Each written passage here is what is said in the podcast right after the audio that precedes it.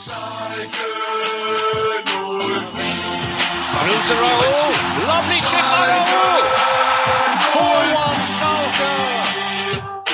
Sarani and Edu. That's a game breaker from Rakitic.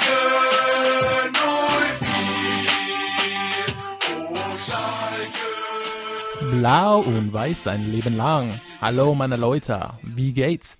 Willkommen zum das einzige Schalke Podcast auf Englisch. That's right folks, officially the world's only English Schalke podcast for the fans and the only podcast partnering with Schalke themselves. I'm your host Richard Carmen.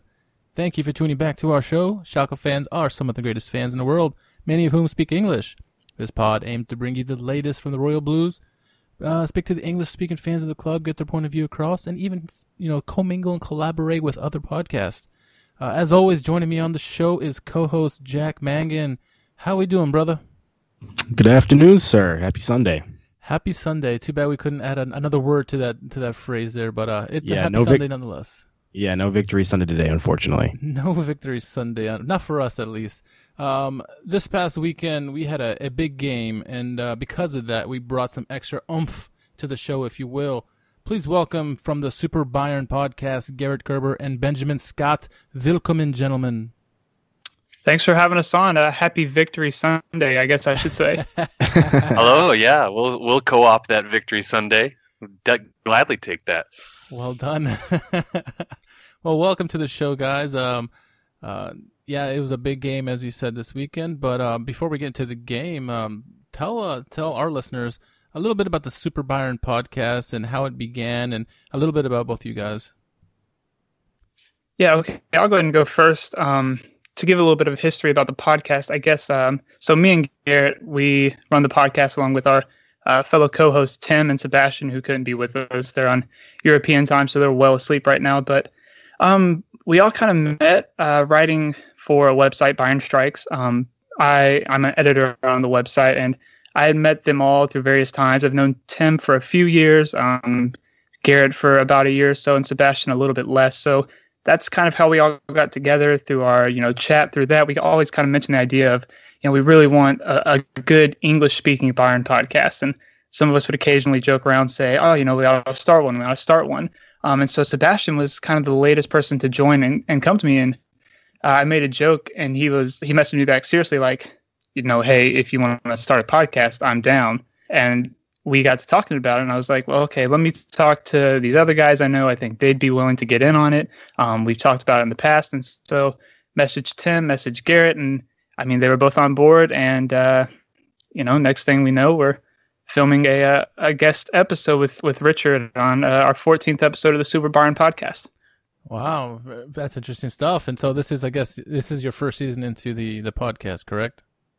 Yeah, we. Uh, um, I think one of the things that we wanted to do is it just didn't seem like there was many English-speaking Bayern podcasts out there, which was kind of um, kind of interesting. I know there there had been a few that had been running for a few seasons, and then they just kind of dropped off um, for various reasons, and so um, we were kind of felt like there was a void um, as well, and so um, so that uh, we're new to the game and uh, trying to get better as we go. But uh, yeah, it's been it's been a lot of fun.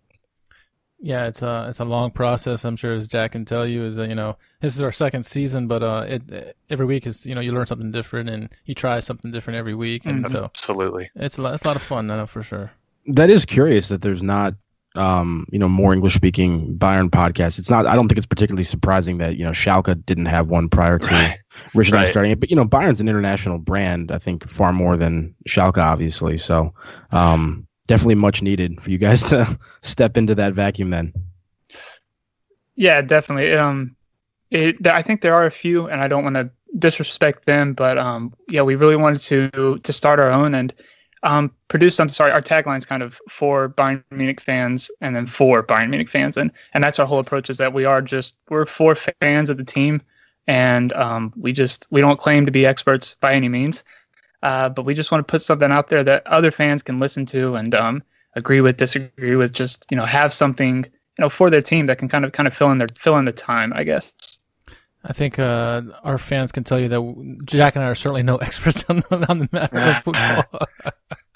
Uh, is anybody really? I feel like uh, you know everybody, opinions, yeah, you know, even exactly. people that think they are, they don't they don't know everything. And I think Uh-huh. I'm an expert on Franco Di Santo. I'll say that. Yeah, I'll give you that. I'll give you that. you know, all his movements. And everybody's got something, right? That's right. all right. So before we get into the game, um, let's talk about your guys' season this, this year. Obviously, our team, uh, Schalke, is struggling mightily compared to last year. We finished second in the table last year, and this year we're we're we're flirting with relegation. So, um, how is your season going thus far compared to uh, the the past? Ben, you want to go ahead and cover that? I feel like you uh, you do you'd give a better recap. You're you're that guy. Okay. Oh, uh, where do I start then? All right. So, um, yeah, we we obviously hired Nico Kovac over the summer. Um, I guess that's probably the best place to start because it kind of goes hand in hand with everything that's going on. And um, from the beginning, he was a bit of a uh, divisive hire. Most fans, I would say, wanted Thomas Tuchel, um, but the ones that didn't were vehemently against the hiring of Thomas Tuchel. Anyway, that didn't work out. Um, you know, obviously Jurgen Klopp would have been the main guy, and then, you know, we went through these these different names, uh, Hasenhüttl even, and then so we get Nico Kovac from Eintracht Frankfurt. Okay, he comes in, people are already doubting him. Um, we've got an aging squad. We don't really bring anybody in over the summer. Obviously, we get Leon Goretzka um, from Schalke, who has been great, and uh, things are just kind of not falling into place. Uh, Kovac started off the season very well. Um, I think it was seven games undefeated, and from there things kind of went south. Uh, started to lose, drew three three with Dusseldorf. Um, Kovac is kind of struggling to find a system that works for the team. Uh, he was at the beginning of the season just rotating every single match. It wouldn't be strange to see five people, six people drop from the starting 11 from one game to the other. Um, all these massive changes. So we kind of got back on track as the winter break came around. Um, since you know, since then we've been doing decently. Uh, the defense still can't stop leaking goals. Manuel Neuer's hurt. You know, is he still the best goalkeeper in the world? There's so many questions. Um, if you look at it compared to seasons past, especially you know under Heynckes, under Pep Guardiola, it it does look pretty bad. It looks like you know after you've won six Bundesliga titles in a row, and you know now we're trailing Borussia Dortmund again at this point in the season. It looks really bad. Um, but I think the approach that most of us from the Super Bayern podcast have is that it, it's not as bad as it may seem. Um, for one thing, Dortmund are having an exceptional season. Um, I think you know we all we all know that. And if you look at Kovac's, I guess season so far compared to before the the dominant era that that began with Jupp Heynckes, it's actually not so bad. So fans, a lot of newer fans are really really upset right now. But um, if you give it kind of a, a holistic approach and look at the total history of Bayern, not just the brief history of Bayern, it's about an average season. Um, I think we're very much in a rebuilding phase. And if you know to expect much more out of this season with a new coach with an old squad, it you know it kind of kind of would have been foolish, I'd say. Uh, maybe Garrett, you have a little bit more to add to that. No, I just think it's all about perspective. Um, like you mentioned, it's from a Bayern fan perspective. Um, yeah, you know, you get used to you get used to winning, so you're kind of a victim of your own success in that regard. But um, and we've mentioned it a few times, and I don't know how much people agree or or believe that we actually believe it, but I what we do is there there've been cracks kind of showing in that Bayern squad for the last couple years, and I think that um, this being the first year of a for, la- for lack of a better term of, of a rebuild, I think you know it's actually gone fairly well um, considering they're uh, all the tr- the changes they're trying to make um, in terms of you know, the system that they play. They're using a brand new coach that um, hasn't had a ton of um, experience at, or hasn't had any big experience with a big club like like Bayern. Um, so I you know I think we're trying to preach patience and um, and perspective because yeah things could be could be a lot worse than they are than second place um, in the Bundesliga and five points back. Um, you could do a lot worse than that. So, um, frustrating season um, in a lot of ways, but um, but we're starting to kind of see a little bit of a turnaround. Um, we had that hiccup against uh, Bayer Leverkusen last week, but it seems like starting to kind of get rolling again. And and we'll see what we can make of this season. How concerning was that lack of summer transfer window activity for you heading in to the season, particularly given you know some of the moves that teams like Dortmund had been making, um, who look to very much be you know reinforcing their squad, and um, to what extent do you feel like Bayern's relative dip in form this year has can, can be attributed to um, maybe some deficiencies in the squad that may have been um, improved upon if they had done more in the summer? I think for me, what was um, concerning, well, it wasn't concerning um, so much that they didn't have a ton of summer activity, simply because it, it seemed like it at um, at Frankfurt, Kovac had used the back three, um, and and I know a lot of us um, had been kind of hoping that we'd we'd see more um, of a of a back three in, with with Süle and hum, Hummels and uh, uh, Boateng, and um, and then you know the season started and it just kind of that never materialized and it doesn't seem like um, there are any plans to use a back three. Um, there was a lot of talk about uh, Lewandowski leaving in the summer, and, and I know that that rubbed a lot of people the wrong way, and um, and uh, but ultimately, I guess uh, you looked at that squad and thought um, James had been one of the best players in the Bundesliga at the end of last season. So if he came back and um, picked up where he left off, Bayern were going to be in, in great shape going forward. Um, but I think a lot of the struggles have just been that the age um, of uh, these center backs and Hummels and, and Boateng, which they're not old, they're 30 years old. And um, so you'd, you'd hope that um, they'd be able to, to still have it, but they're just, they don't have the foot speed to keep up with a lot of these young, young talents in, in the Bundesliga. Um, you know, for example, Jadon Sancho uh, for for Dortmund, or um, I can't even remember your guy's new striker, um, but he he burned us uh, on Saturday, which we'll get to obviously. But um, but yeah, it, it's just it's just a uh, it seems like the squad is kind of aging before our eyes in terms of who the who the big players were, and and that's kind of where I see most of the the issue with is um, especially in in that back line. Now, one of the guys or a couple of the guys that we lost over the over the summer, um, Max Meyer and Leon Goretzka. Um, I'm I'm guessing I guess our fans are curious how Leon is doing at, at Bayern this season. because um, we obviously missed him big time. We didn't realize how much we missed him until this season started coming. You know, we didn't have him to, to use, and with all those bodies that went down and the and the inconsistencies, his his creativity was lacking in the team. So how is Leon doing this season with Bayern? Um, I mean, excellent. It's about as good of a, a, debut season, I guess, that you could ask for from a 23 now 24 year old midfielder joining a new club. Um, one thing that has really stood out for him is his versatility.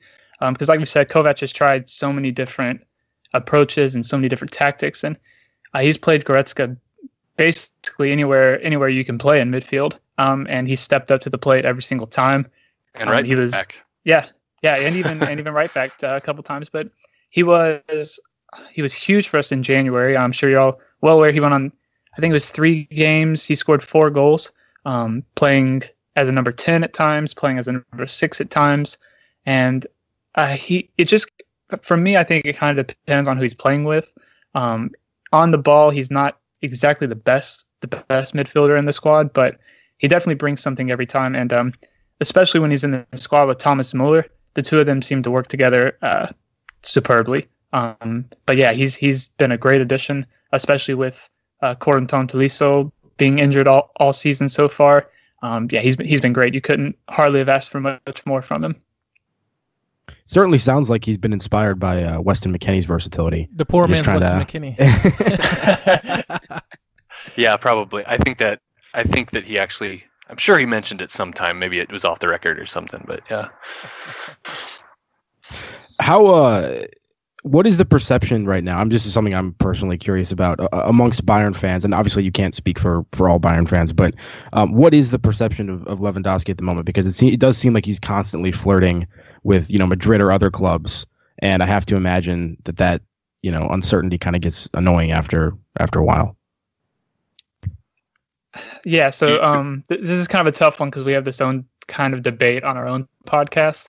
Uh, Garrett and I are kind of the resident Lewandowski supporters, while Tim and Sebastian are more of the uh, anti-Lewandowski crew. So um, from our half, um, I, I can I'm kind of in the middle. I can understand the frustration why you would not want a player who has in the past pushed so hard for a move. He did push very hard in the summer for a move um, to Real Madrid specifically. I think that's the only club he wants to join. But if you just take this season and look what he's done, um, I I don't think it's fair to be upset with him anymore because he's come out publicly over and over and saying he's completely dedicated to Bayern. And you know, it's it's one thing to say it, but he's he's showing that on the pitch as well. Um, he's tracking back constantly during the game. He's getting more involved in the build up. Uh, his body language is just completely different, and he's now the third captain in the team. Um, he wore the captain's armband yesterday, even, and so I know a lot of Bayern fans are still really resentful for him and still don't um, don't like, I guess, the attitude that he's displayed in the past. But uh, for me, he's definitely he's definitely done a 180 on a lot of that, and he seems to actually be dedicated to Bayern. Um, so for me, I think he's okay. But I, I, do know a lot of Bayern fans still are harboring up that resentment to him and would gladly see him go. Yeah, I don't. I'm not exactly sure what that's all about. Um, I mean, I, I, like Ben said, I can kind of understand it um, from a standpoint of you don't. It's hard to be um, 100% in on a guy that has publicly tried to to move to a different club and um, so from that standpoint i get it but i mean we're still talking about the best number nine in the world and um, for me you know outside of uh, messi and ronaldo uh, who you know uh, i don't know who what other team what other player in the world with that that can put best next to their name um, is not going to have constant they have to make leverage for themselves to get more to, to get paid um, right. it's the nature of you know the business and so i mean i outside of you know this is this is normal this is normal um, this is normal business in, in my eyes is ter- in, for, in terms of his his off season and off the pitch uh, stuff and, and on the pitch i you can't really you cannot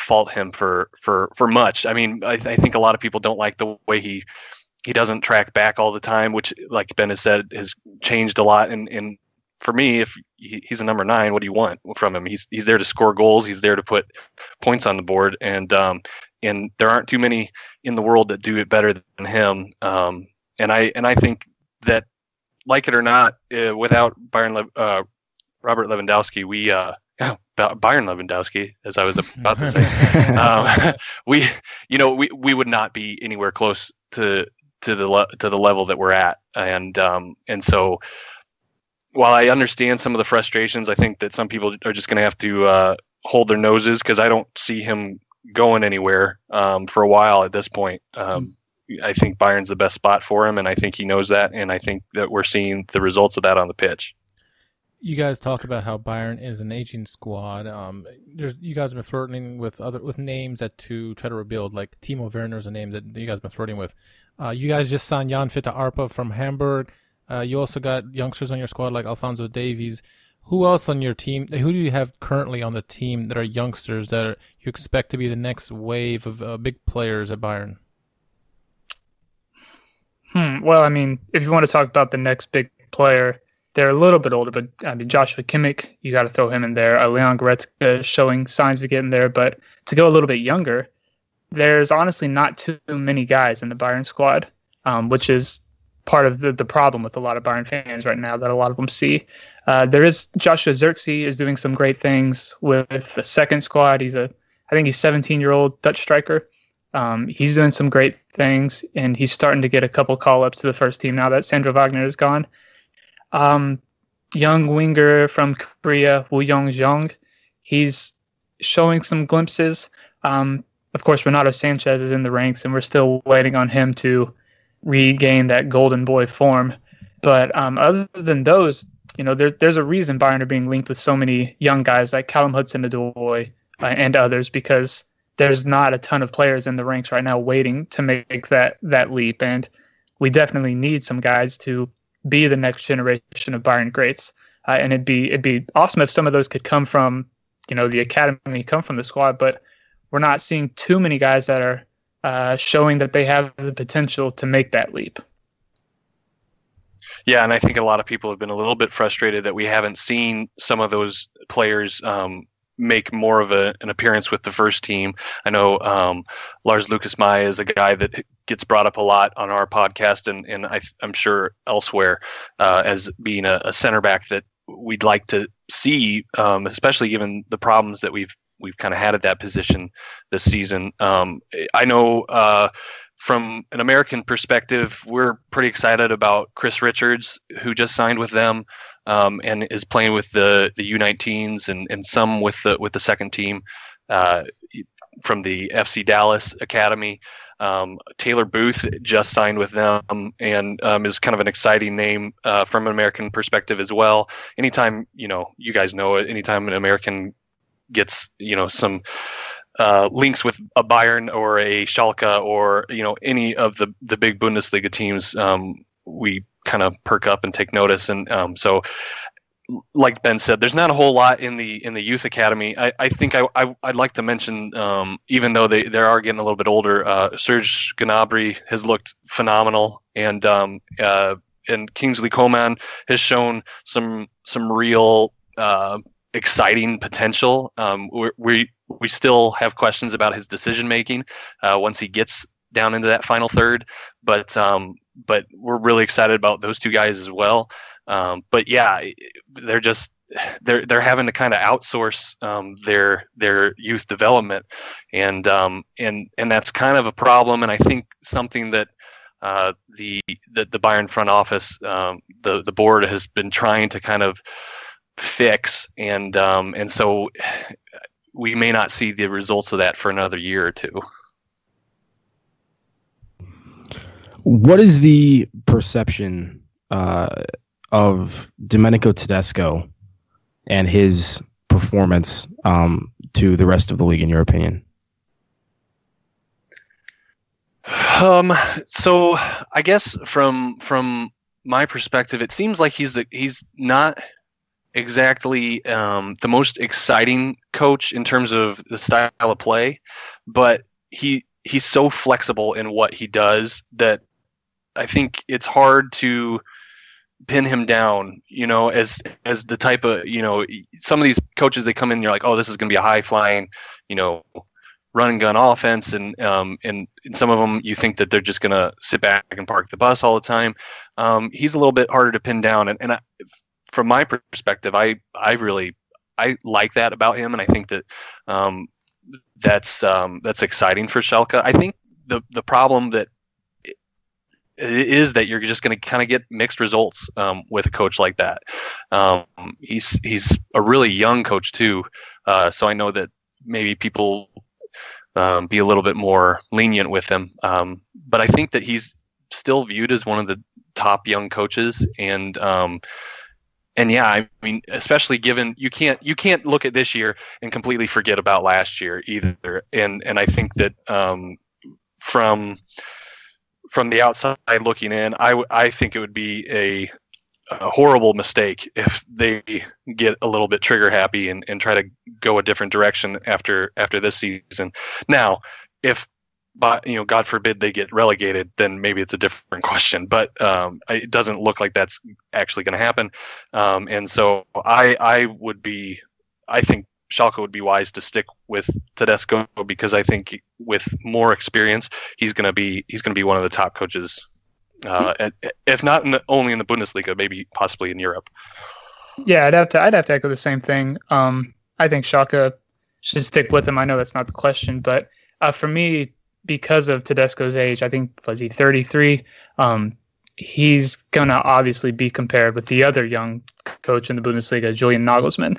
And uh, what Garrett kind of hinted at is, you know, Nagelsmann, whatever he does, he does with flair. Um, his Hoffenheim team is exciting to watch more often than not, and um, he's very much a, a, coach, kind of in the Pep Guardiola vein, I would say. And uh, Tedesco, though he has shown a lot more flexibility, is a bit more pragmatic, um, especially so last season.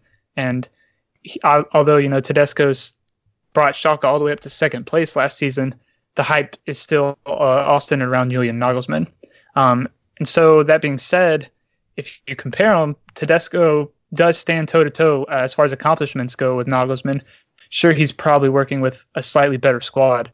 Um, but you know, that being said, you have to admire what he's done, and um, yeah, you have to you have to like what he's doing with Schalke, even though they are kind of in this slump right now. Uh, but like you pointed out earlier, a lot of that is probably you know has to do with Schalke losing so many key players over the summer, and, and so that puts him in, in a very tough spot. Well, Nagelsmann has tried to uh, sabotage him though by finding a way to get Rudy on our squad, so uh, that's been unfortunate. By way of Bayern too, yeah. Yeah. Sneaky yeah. guy. Well, since plausible deniability, right? exactly. Yeah, that's the genius of Nagelsmann. Well, since we're talking both about Schalke and Bayern, uh, let's transition and go into talk about the game.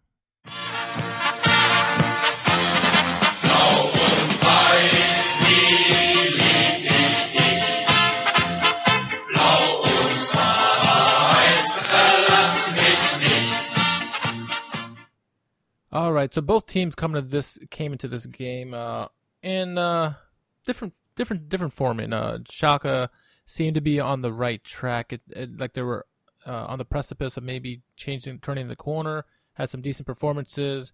Um, yeah, they lost against Gladbach coming into this, but uh, they performed well until about the red card, and then things you know took a dive. But Bayern, on the other hand, you guys have uh, your form has been up and down and uh, a little bit down lately because you lost to Bayer, Bayer Leverkusen the week before, and then you went into the DFB Pokal and nearly uh, went into nearly lost that game. So you guys pulled it out in extra time. So um, tell us a little bit about the form that Bayern had coming into this uh, this game against uh, Schalke. Let's go, Garrett. Um, well, so it seemed like um, this uh, in this calendar year 2019, it looked like Bayern were starting to kind of get things going, uh, at least on the offensive end of the pitch. Um, kind of starting to find a starting 11 that seemed to work, and um, and and things were. I mean, I think people were mostly optimistic. Um, the the issue that Bayern have been struggling with all season really uh, has been putting together a full 90 minutes um, mm without long stretches of just uh, it seems like they just shut off. Um, I don't whether it's whether it's a overconfidence or just some other form of lack of focus. Uh, that seems to be what the problem has been. And um, in the in the Leverkusen game, uh, that was uh, it was super evident, and uh, and it ended up with you know three goals uh, being put into the back of the net.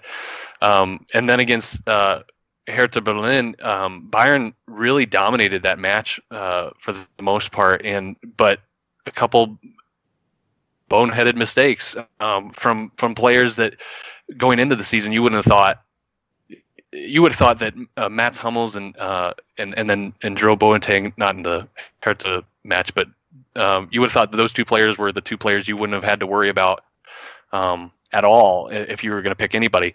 And um, but they've struggled um, with, like I mentioned before, their foot speed, being able to catch up to uh, faster players um, up front, and um, and then just making bad decisions with with their their passes, and uh, that's kind of where they got caught with against uh, Hertha Berlin, and uh, and so that's kind of been where their form has been. It's it's it's been a lot of a lot of good, but but just you never knew when that was gonna turn, and and it, you we'd go into halves up one goal, and um and you you were terrified that uh, that that stretch was going to happen, and they were going to give up two goals on just bad decisions, and um, and then you'd be, you know, looking at who to blame. And so, the form going in to that to that Schalke match was was one, I think most of us were optimistic,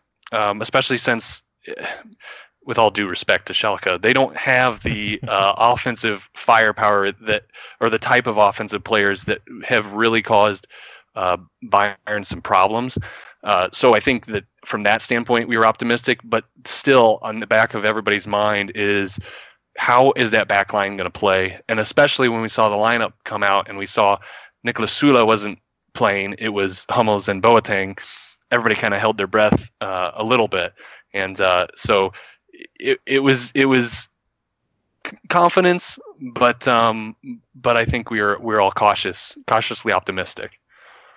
Well, let's get into the the lineups of this one. We'll start with uh, with Bayern. Um, in goal ten, you had Sven Ulreich, and uh, in back four, you had uh, Joshua Kimmich, Matt Hummels, Jerome Boateng, and David Alaba. Uh, in the sixth position, you had Thiago. Uh, then in the midfield, you also had James Rodriguez, Leon Goretzka, Serge Gnabry, Kingsley Coman, all led by Robert Lewandowski. Benjamin, is this a uh, pretty standard lineup for Bayern, or um, obviously you'd want to have Ribery in games like this, but obviously the two the two young wingers that came to play in this one uh, certainly brought it. No, uh, Ribery wasn't missed. Yeah, no, I think um, I think that this is a pretty standard lineup. Uh, most places are listing as a four-three-three. I think ideally Kovac would have have it have it shaped as a four-two-three-one. Yeah. Um, with Leon Leon Goretzka playing a, a bit back more towards Thiago. Um, but like Garrett hinted at, take out probably Boateng, but either Boateng or Hummels and put in Niklas Süle. Obviously, bring in Manuel Neuer when he's fit for Sven Ulreich. Um, and I think you're looking at the lineup that will probably face Liverpool in a few weeks. Uh, and then the one caveat I would put with that is uh, Thomas Muller is suspended for those Liverpool games. And so that's why we're probably not seeing a lot of him right now. We need to get James Rodriguez back integrated into the squad and, and learn how to play without Muller. Um, but getting him back in would be, I guess, the biggest possible change Kovac might make. But other than that, yeah, this is pretty typical. Uh, you talked about Ribery, but I think Coman and, and Gnabry are the are the starting wingers right now. I think they've both uh, earned their spot there for for sure. And um, Ribery just doesn't have the legs to play a full 90 minutes anyway. Uh, so I think, yeah, that this is what this is what Bayern's best 11. Um, you know, with a few exceptions, it is probably probably is.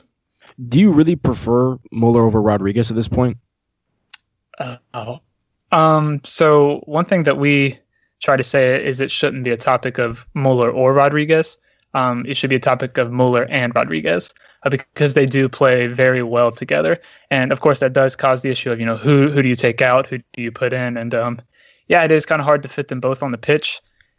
And honestly, it depends on the form. You know, right now with Muller being absent for both Liverpool games, you have to get James in and, and get him integrated and get him back on form because he's missed uh, almost the entire season so far with injury.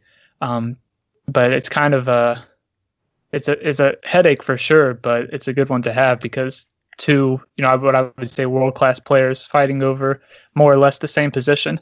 Um, it kind of depends. Usually Lewandowski works better if Muller's in the squad, but you know, like we saw yesterday, James was was unplayable in midfield, and um, yeah, I would say probably the best player on the pitch uh, yesterday. So it, it is definitely a tough one. Um, the, the the solution is to put Muller on the right wing and let them kind of flow in and out. But with Gnabry and Coman's form, you know, you have issues there. So uh, it, it's definitely it's a tough one. It's a tough problem to solve, and um, it can honestly change back and forth from one week to another. Yeah, we definitely we definitely would prefer to have them both. Um, and if and if James is on is is on form, then it's kind of you know um, it's a nice problem to have Yeah. if, if you have to try to fit both of them. Um, it- but for whatever reason, it seems like um, actually Muller's biggest contribution, if he's not if he's not just scoring goals and setting up goals or whatever, the that whole uh, the whole the whole Raumdeutung aspect of his game has makes things so much easier for a lot of other players on the pitch. Um, we it seems like Goretzka plays a lot better when Muller is on the field as opposed to when he's not, for Mhm. whatever reason. And um, and so I think that you know ideally, um, I don't know, I, and I think we've we've kind of de- debated it and probably will continue to debate it, but it, it seems like um, if you're going to take a guy out, you might think about taking Coman out and sticking Gnabry on that side, and and like Ben said, put Muller on the right, have James more central, and and then that way you're getting the best of Goretzka, and you're getting the best of Lewandowski because he plays really well with with Muller, and and when James is on his form, he plays really well um, with James behind him too. So yeah, it's a good problem to have. Um, I I would prefer we both prefer to have them both on the pitch. Um, but that's that's really been a big that's really been a big uh, sore spot for a lot of Bayern fans is that debate between um, if you had to choose one of them um, who would you choose? And um, I'm not prepared to make that decision at this point. So I just say, let's get them both on. well, for, at least in the, for the Schalke's perspective, um, coming into this game, Schalke had a fantastic performance against Dusseldorf in the DFB Pokal. The lineup that they had in that game worked perfectly, Jack. Um, so of course Tedesco would not go with the same lineup. Uh, so the lineup for this one, uh, coming into this one, it was Ralf Fährmann. Uh, he was playing. Obviously, Nubel is still out with a suspension. Uh, at back four of Daniel Caligiuri, Salif Sane, Jeffrey Bruma gets a second start, and Bastian Oczipka. In the midfield, you had uh, Sebastian Rudy and Weston McKennie playing the back, uh, pivot pivot roles, and then Suat Serdar, Nabil Bentaleb, and Yevhen Konoplyanka all being flanked by Ahmed Kutucu leading the line. Jack, what do we make of this line? Because we talked with Ethan last week that we joked. We said, hey, you know, Ahmed Kutucu should start against Bayern and, and you know for the rest of the season because uh, see what he can do because he obviously scored a goal, but uh, he didn't do too bad in this one. No, he really didn't, and I, I, like him quite a bit. Obviously, I don't think we can rely on him to be scoring every single week, so it's not it's not one of those things. But um, I guess the surprises to me uh, came from. I mean, first of all, I was surprised to see Rudy starting, kind of, uh, and then additionally playing Suat Serdar rather than playing Mark Uth uh, out yeah, wide, as has yeah. happened a number of times recently. Uh, that was a little bit curious to me. And then uh, lastly, I, it was interesting that Weston McKennie played in his natural role kind of for the second consecutive game because um, I, I, almost fully expected him to be in maybe that number 10 position and have Bentaleb uh, playing deeper because that's kind of how the season has gone right. for the most part. But um, yeah, it was interesting to have Bentaleb pushed up a little bit higher. Yeah, and I too, I was I was curious because Uth has been playing really well lately, and he scored a goal in the last game, and so you, I thought he would have been a shoe in to play in this one, and uh, no, he didn't. He, he came on as a sub, and um, it's funny because last week uh, on the Super Bayern pod, I went on there and I said they asked me, you know, what would be what would be the way for Bayern to beat Schalke, and I said wing play and attacking the Sebastian Rudy rule. Well, Rudy gets out of the game within 30 minutes. And then Caligiuri and Oczipka look like, you know, pawns against Kingsley Coman and, and Serge Gnabry. So um, call me freaking Nostradamus, right? But I guess anybody could see that coming. Yeah, I mean that's good analysis. I would have just answered that all Bayern has to do is show up. that would have been true too.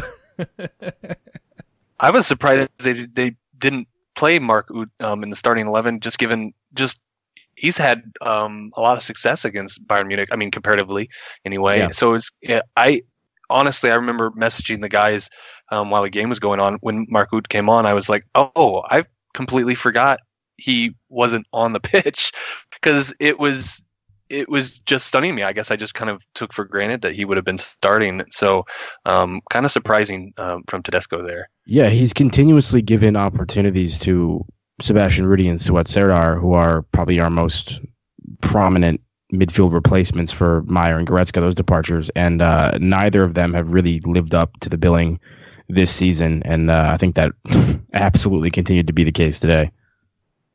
Yeah, so I mean, Bayern obviously took it to Schalke uh, on this weekend. It was three-one final, and the first goal, um, you know, I, I say that the you know Schalke were in a giveaway mode, and unfortunately, unfortunately those giveaways resulted in goals for Bayern.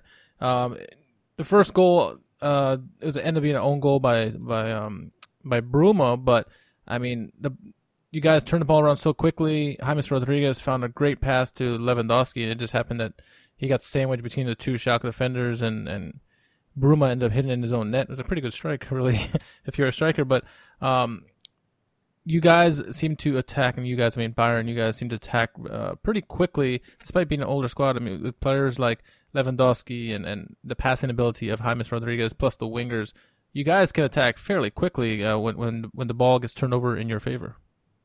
Yeah, and I think I think that highlights the the one area of our squad that isn't um, overly aging, and that's the midfield. Because uh, Thiago, um, Goretzka, even now, they can close down defenders so quickly, kind of that uh, pressing if you will. And um, yeah, that's exactly what Kovac tried to u- utilize against Schalke, and it worked, you know, really well. As we saw, uh, that first goal is a perfect example. I think Thiago won it back quickly in midfield, found James, and then was just one pass in behind. Um, and we got a little bit lucky, but uh, it, I do think Lewandowski would have finished that had had a Bruma not got a touch on it. But um, yeah, that shows that's the strength of our of our squad right now is probably the midfield and and more specifically attacking attacking midfield. So um, yeah, I was I was really happy to see that. Jack, despite the scoreline, I thought Fährmann did fairly well. He had some big saves. I know he had one on uh, Gnabry in the 17th minute, and he also had one on James in the 30th minute.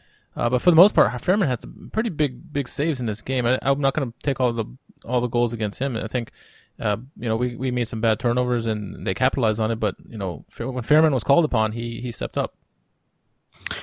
And then I guess that really shouldn't be particularly surprising. It's just that you know his recent performances. It seems like he right. makes at least one big right. mistake every single time. But uh, it'll be interesting to see if going forward he ends up being kind of the big match player. Like I, I know that Nubel is is supposedly the number one now, but you think that Tedesco is actually going to start Nubel against Manchester City in the Champions League? Maybe he will. I don't know. I just I think it'd be interesting to see if Nubel ends up being the Bundesliga keeper for the most part, and then uh, you know on some of these big matches, maybe in the cups, maybe in the Champions League, that Fährmann is uh, called upon to you know maybe levy some of his experience.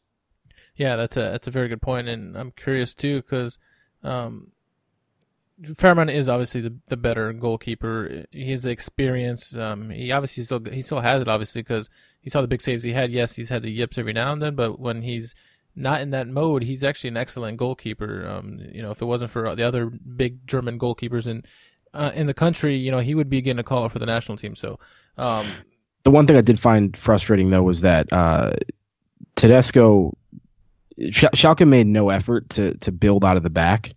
Um, when when Fährmann would get the ball, it was it was you know boot it long type situation. They weren't trying to you know, have one of the guys drop deep and, and build possession that way. And uh, if that's the case, I think we would both rather have Nubel in goal because his distribution is so much better. So for me, having Fährmann kick long balls is not uh, an accurate way to.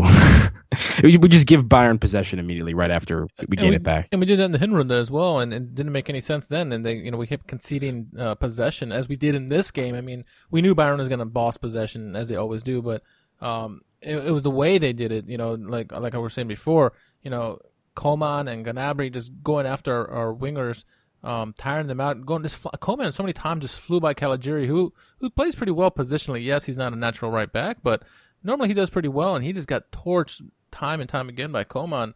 Um, and then you know the play with the the field was slanted obviously in Bayern's direction, uh, and then a counter, lovely, lovely counter um, that, that McKennie and Bentaleb hooked up back to McKennie. McKennie found Ahmed Kutucu streaking past the the back line of Bayern. He gets down. He has a fantastic strike, Jack. Um, what a finish! What a what composure by the 18 year old. Yeah, it was it was a phenomenal play. Uh, had a lot of time to think about it and didn't let that you know get to his head on you know a big stage against a big opponent. Um, I'm curious to hear what, what what you guys made of, of Kutucu with probably your first opportunity really getting a close look at him. He's somebody that we're obviously pretty optimistic about. What, what was your take on his performance?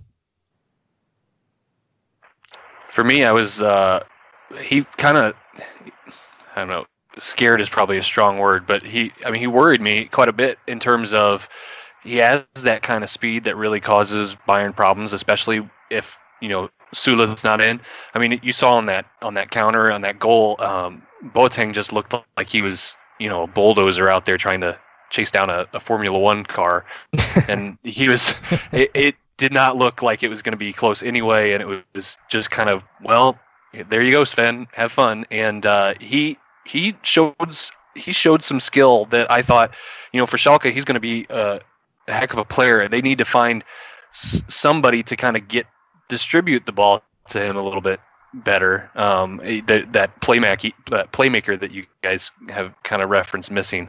Um, but I think I think you got something there, and um, because yeah, I like I said, he's he was about the only player on the pitch um, for the most part that really I thought if if they're going to score, he's going to be the one to do it, and um, and so yeah, I mean he he he made a nice strike. Um, didn't didn't let the moment get to him, and um, and he was impressive.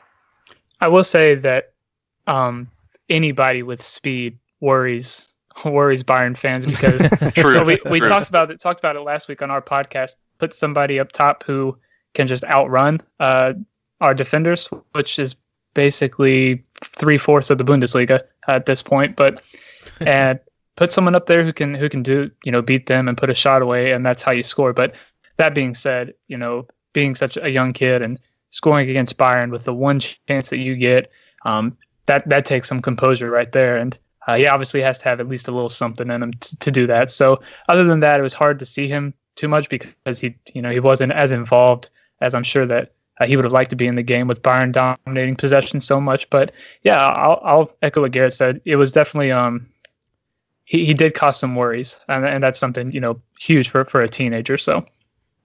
You know, it's it's so funny because at that point in the game, I mean, great time to score a goal, right? It's one one at this point, and before Schalke fans could even you know scream out Ahmed Kutucu, freaking uh, Robert Lewandowski comes down the pitch. He scores a goal. He gets his hundredth goal for Bayern, uh, just like that. Jack, um, we were thinking, oh, we're back in the game, and then it's we're back to reality, right?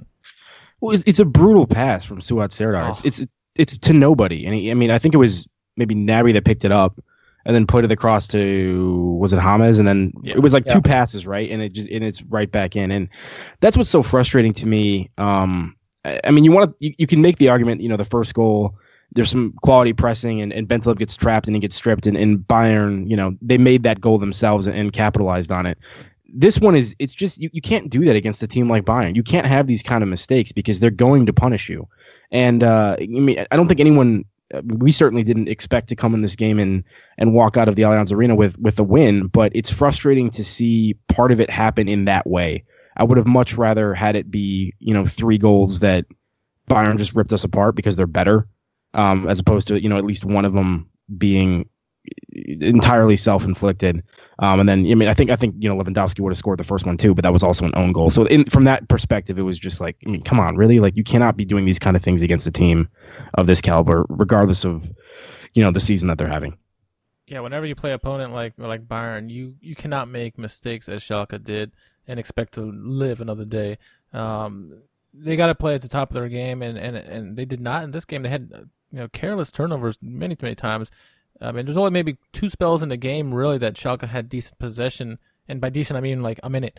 Um, for the most part, it was just give most of, most of the time it was just giveaways and, and or long clearances by Fährmann or or silly passes. So um, we were back where we thought we were going to be. Um, you know, Schalke they, they they kept it close for a little bit. Um, while Bayern was certainly dominating this game. Um, they went into halftime, you know, by the score two one. Came out and Schalke really had two opportunities right in the early in the second half. Uh, McKennie and Bruma both had chances to level the game again. Um, missed opportunities, uh, Ben and, and, and Garrett. Uh, it, it paid it paid dividends because Bayern's came back in the 57th minute and Gnabry put the game to end. It was a beautiful play by Coman and, and Lewandowski to set it up, but um, a goal, third goal, put the put Schalke out of their misery. It was it was opportunities that they missed that forced uh, Bayern to just close the game out.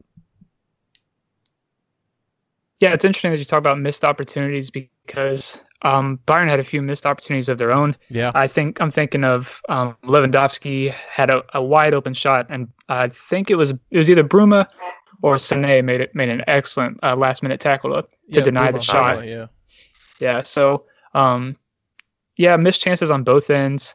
Um, that goal that goal was nice. I know Lewandowski was uh, definitely wanting that one to be put away himself, but um, well done by now. No, no, no. He in. totally. He, he absolutely meant for that to be a bicycle kick assist. It was not. It wasn't a shot. I do that think was, uh, that was so annoying on Twitter. Everyone like, "Oh, what a brilliant assist!" I'm like, "It's a complete shithouse goal. Yeah. Stop it." No striker will ever pass in that situation. Come on. No. Yeah, no, def- no. definitely not our striker. Um, on top of that, I do I do think credit should be given to Sven Ulreich, our second goalkeeper. I think he made a couple couple good saves. Yeah, um, what, and a couple other guys. Yeah, so um, you know, well done by him to step up in in Neuer's shoes, even though Neuer hasn't quite been at his best this season. So missed chances on both ends. It, um, I wouldn't have been surprised, I'll say, to see Schalke sneak a goal and, and that game in 2-2 or even, you know, 2-1 for Schalke. That would have been one of the most typical Bayern games that you'll see this season. Um, other teams taking advantage of their chances while Bayern wastes theirs over and over. So luckily it went the other way for us this time. And I think um, I want to kind of point out that, you know, Weston McKennie, I for me, he was he was the player of the match for you guys in, in terms of you know, I think he was the highest expected goals um, guy, and um, that run he had to Oh, yeah. set up, you know, Mhm. that was he took that probably I think on the other side of the field and and brought it all the way down, and that was you know, super impressive, um, and also showed our need for you may, maybe a, a more destroyer type defensive midfielder. But um, yeah, I, I was really impressed with him, even though it was kind of a quiet performance. But you know, he was I thought he was really good. It's uh, it's funny you mentioned that because uh, I I do want to talk about you know the best players of the game, and since we lost, I'm let us go first. Jack, Fair. Jack, who are your who are your best players for Schalke if you want to call it best best performances, and who I mean the worst is probably gonna be Rudy. He was taken off in the 30th minute. He went right to the locker room 'cause pissed, pissed off because he sucked, I guess. Um, but who who who are the best players for you in that game, Jack? Um, I think Fährmann is, is one of them. I think McKennie as well, Yeah. and then uh, probably Kutucu. Those would be the three. Um, I, eh, I'll take the in. Uh, Konoplyanka, I thought had a really good first half.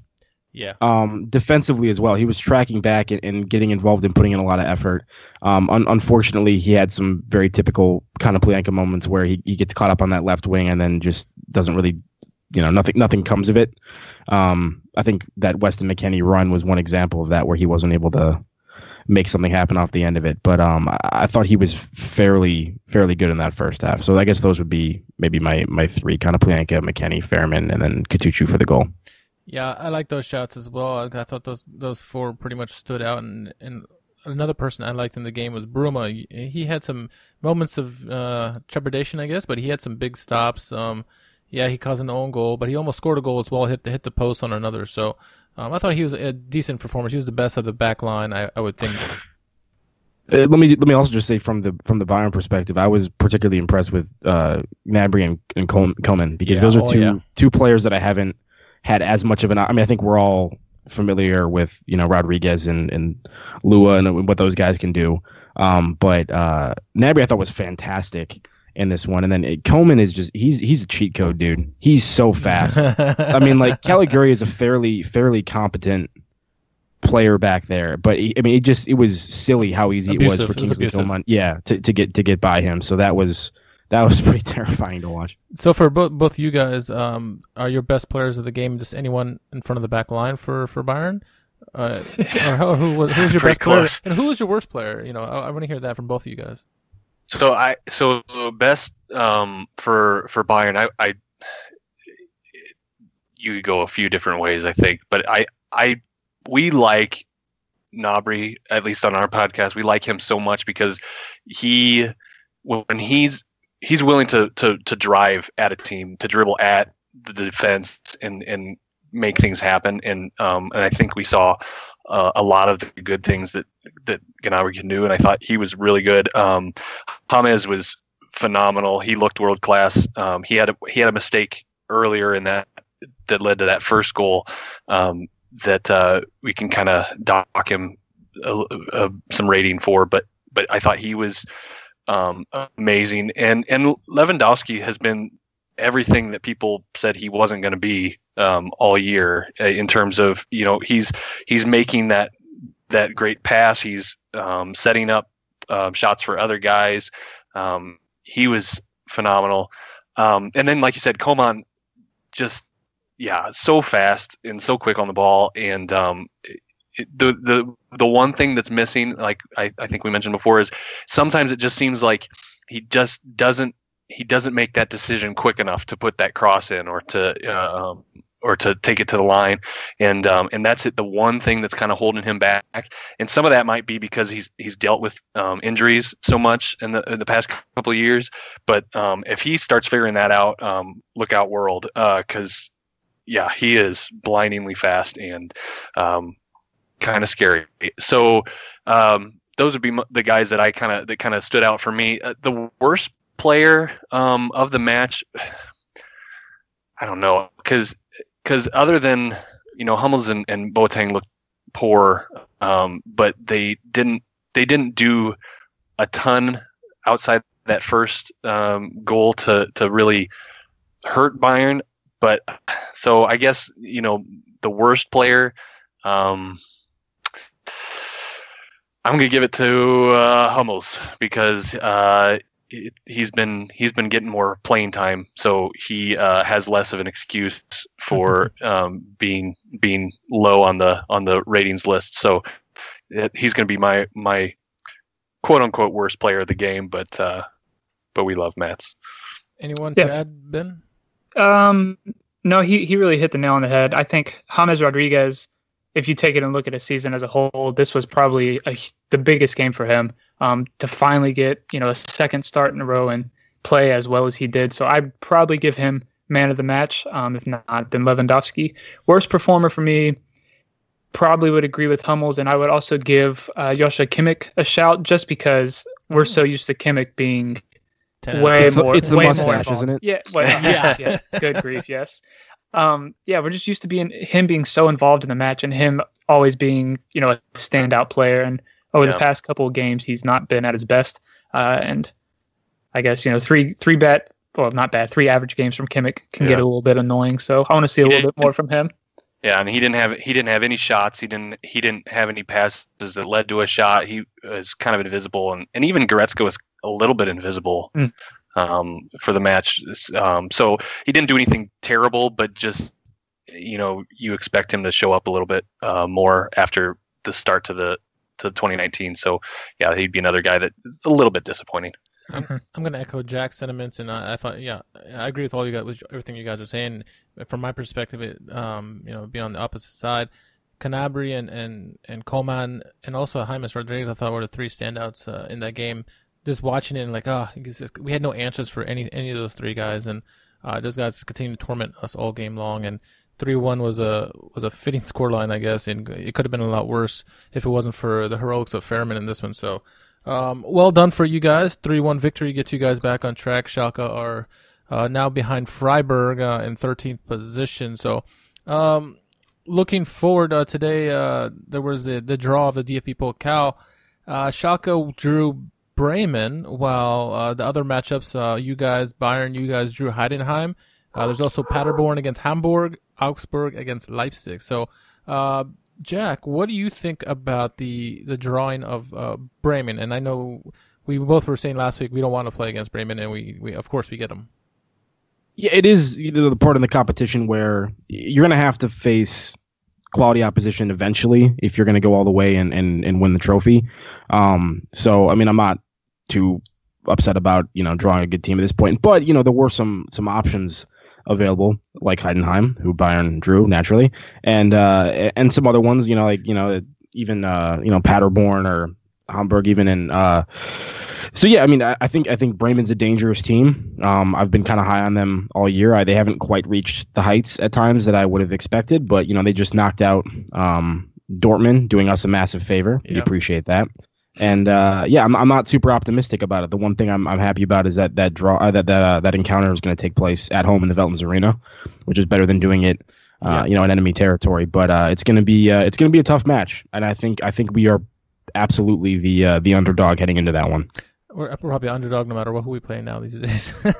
um, I mean, the the good thing about that of the of the game is going to be we get to see Weston McKennie against Josh Sargent. Hopefully, um, that'd be good for at least from the Americans' perspective to see that. I know the uh, a lot of the followers of the U.S. men's national team would be uh, keen on seeing uh, those two play a lot uh, a lot in that game. So, um, Ben and Ben and, and Garrett, uh, what do you guys make of the draw against Heidenheim? That had to been a very very favorable draw for you guys. Yeah, you have to look at that and think, you know, anything less than a convincing win for Bayern is obviously disappointing. That being said, I wouldn't be surprised to see Bayern go out and, um, I guess, kind of take the match for granted. Think it's going to be a walk in the park and uh, maybe take a few punches from Heidenheim. I think we have, I think we just sold one of our uh, second team players to Heidenheim over the summer, Nicholas Dorsch, maybe. So I know he'll be excited to at the potential to play against his former side and uh, maybe show them what they're missing out on. But um, yeah, anything less than than a, good win from Bayern is is very disappointing. Yeah, we've talked about them being kind of prone to lapses in motivation or focus, and so you know, as as nice as as preferable as this draw was for Bayern, it's still one that's a little bit scary given the struggles of this season. So um, hopefully, I mean, I, I fully expect to be frustrated in the 70th, 70th minute, and then you know you as I can't believe this game's not over yet, and uh, but yeah, I I, I think it, it's obviously a good draw. Obviously, you know there was much worse options. Um, we could have got Bremen, um, for example, and uh, and uh, so th- that's actually I'll actually be watching your guys' game probably uh, more than I will be watching Bayern uh, because if if it goes the way that we want it to, then it shouldn't shouldn't be anything worth watching. And if it doesn't go the way we want it to, then I'm not sure I want to watch for my own well-being. So um, yeah, it it'll be it'll be exciting into that to that tournament. I think. I, I won't I won't discount uh, Heidenheim so much because yes, you guys are the heavy favorites, but uh, they're led by uh, the manager Frank Schmidt, who is a fantastic up and coming manager. Uh, he's been with them with Hoffen, Hoffenheim, uh, Heidenheim for since 2007. Um, but he he's a, he's a very motivating coach. If if any anybody can motivate their team to step up to the challenge, I think Frank Schmidt is up to the task. Um, I don't I don't foresee an upset in this one, but but he will make it I think difficult for for Bayern more than more than people will expect. Um, he uh, I did watch I, there was a documentary on um some German trainers, up and coming German trainers, and he was one of them. And I thought he was just brilliant. The stuff that he was, you know, giving his team. His team has, you know, they're they have nobody basically, and the stuff that he can motivate the guys to do. I mean, I, I was ready to go out there and, and run for him. So um, I'm gonna watch your guys' game just because I want to see how if he can even put any kind of crink or chink, kink in, in, the armor of Bayern, but I doubt that's going to happen. But it could be a blowout very well, like you guys are saying. So, but I'm curious to see if, if he can do anything in that in that situation. But um, yeah, so those are those are the, those are the games. We're not going to even talk about the other games in the Pokal because none of us care about the rest of them. So um, they don't matter. uh, all right, so um, before we get wrap this one up, um, I just want to remind fans that you know kits are still available on the Schalke store at 55 euros, and you get 20 percent off Umbro fitness gear at the Schalke store. So that will wrap this one up, folks. Um, we want to thank Schalke for tidbits on our podcast today. If you haven't done so yet, make sure you sign up for the Schalke US newsletter by simply going to the team website, entering your email address, and you will receive them monthly. Um, Ben and, and Gary, we want to let you know that we're going to give a special shout out to our friends over at NBC4 Nashville. Uh, make sure you give those guys a follow. They've been uh, great fans of the show. Um, on a serious note, though, we want to thank both you guys uh, for joining us on the podcast today. Um, the Super Bayern podcast is, a, is an excellent podcast. I was, I was fortunate enough to be on the podcast last week. Um, go ahead, uh, plug away not only your podcast but you guys yourselves as well. Uh, let us let our fans know where they can follow you on social media. Yeah, sure. So uh, give us a follow on Twitter at Super Bayern Pod. Um, once you get there, all of the links our personal Twitters, uh, mine, Garrett's, and Tim and Sebastian's are in the description.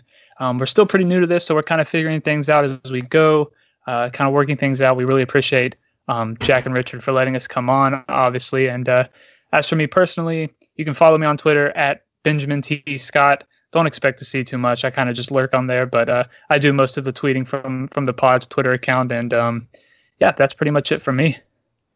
Uh, you can follow me on Twitter at Garrett R Kerber, and it's Garrett with one R and two T's. That kind of trips people up um, all my life, and uh, so uh, yeah, you again, I'm not super interesting, but the people I follow are, and I retweet, and so uh, I you'll see a lot of Bayern stuff, um, Nashville Predators hockey stuff, and uh, gosh, all sorts of things. But uh, but yeah, uh, give give the the pod a follow. Um, download a few episodes, and even if you're not a Bayern fan, hopefully there's something that you can you can gather and and, and you like. And uh, thanks for having us on the show. It was a lot of fun. Excellent, excellent. Uh, and Ben, you said you lurk you lurk on Twitter. Uh, it's funny because Jack lurks on Skype apparently. So uh, hey guys, uh, Jack, uh, where can our followers find you on Twitter, or where can uh, Ben and Garrett follow you? JM Mangan, J M M A N G A N on uh, Twitter. Uh, I may be making an appearance on the uh, Blue Moon podcast sometime midweek uh, to preview uh, the Manchester City Schalke Ooh. Champions League uh, encounter, which um, I mean, I don't really know how much analysis there is to give there. We're going to lose, but um, anyway, uh, so keep an eye out for that in case that happens. But beyond that, uh, yeah, connect with me on Twitter and uh, look forward to continuing the conversation there. Blue Moon. I thought this was gonna be a beer uh, podcast, and I got really excited for a minute. now I need one. Yeah, right. Uh, very good. Well, once again, I'm your host Richard Kharman, and you can find me on Twitter as well at r underscore k h a r m a n. Until the next pod comes, my friends, stay ready, and we'll be with you soon. Tschüss.